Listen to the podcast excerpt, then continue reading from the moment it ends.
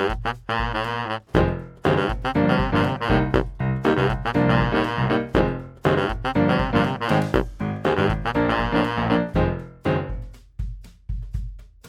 everyone, I'm Cassie, and this is my first mini episode that I am going to call an intermission. So, I recently watched Boys in the Band. When I say recently, I literally mean yesterday, and I had so many thoughts, some questions about it too. And since I already have this podcast, I thought, why not also use it as an outlet, like all my thoughts of something I have in the same realm. The Boys in the Band is a movie that came out on Netflix and was based on a play of the same name. I had no idea what it was going to be about. I knew the actors that were in it, and that got me excited. It's got a lot of people, so I was excited after hearing that cast, which I understand is the same that was on the revival of it, which won a Tony, so obviously it must have been really good. Going by the title, I was like, okay, cool bunch of friends, all in a band possibly, and I'm sure hilarity ensues. Um, I assumed it must have been a brass band with like that many people in the cast.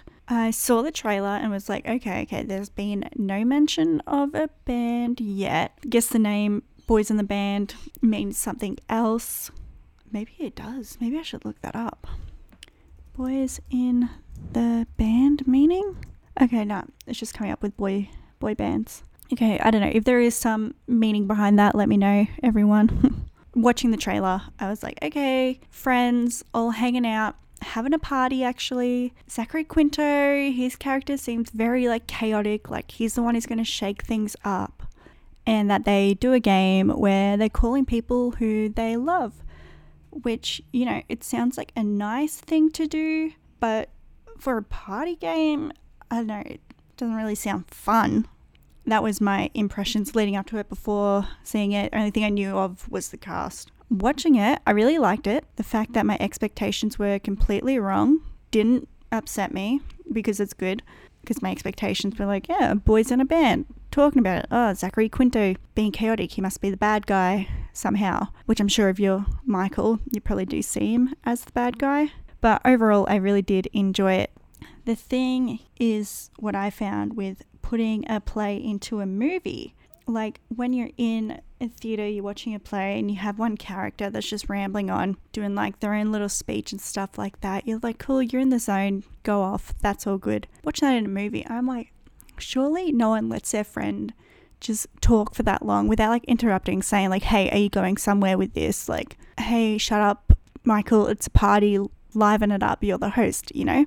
But yeah, this is coming from someone who has no problem with people just randomly breaking into song and dance in a scene. If you haven't seen the boys in the band, I'm not going to go into like really what it's about. I'm just going to go into my thoughts about it and some questions that I do have because there is some confusion on my end. So if you haven't seen it, go watch it. It's on Netflix. So my confusion was I'm like, cool, all right, this party is it's a birthday party meant for Harold, who it seemed like Michael was like, Yeah, sure, I'm gonna do all this for my friend Harold, who shows up late, which I can see why Michael's frustrated, but everyone knew that he's always late. So why did he take it so personally this time? Like, I don't think your friend showing up late to his own party is enough to cause you to go back to drinking after months of being sober. So that's when I kind of realized, whoa, whoa, whoa. Zachary Quinto might not be the chaotic one. You see that Michael turns into being the chaotic one. Like all the back and forth that he has with like Harold, stuff that, you know, you wouldn't really say to a friend, let alone say to someone on their birthdays that you've invited into your house. But, you know, it must be their friendship. There must be frenemies, I guess. Um, Michael, as a host himself, horrible not really good at it, kind of brought down the mood for everyone, made probably most people uncomfortable. And then with Harold calling him out at the end, it's like, damn, okay. So that's where his pain's coming from, but also like, hey man, these are your friends. like, be nice to them. And it's obviously a play of its time, so it is based like in the late 60s where not much acceptance for the LGBTQ. We have Alan, who's Michael's friend from college, who's still in that mindset where they're like, they can do what they want, but just like not in front of me, like, ugh, way to kill the mood, which Alan, also rude as a guest, shows up with late notice, not even invited, just late notice, he does probably one of the rudest things you can do. He punches one of the other people. You don't, you just don't do that. I don't know. And that's where I guess you think he has his own feelings that he's trying to fight himself, that maybe he's gay, but then we never know if that's certain because the call he does make is to his wife. And the questions that I have, which is probably questions they want you to have after watching this, is what the heck was written on Harold's gift? And why was Alan calling Michael in the first place? What was he crying about? What was going on? Was he going to come out?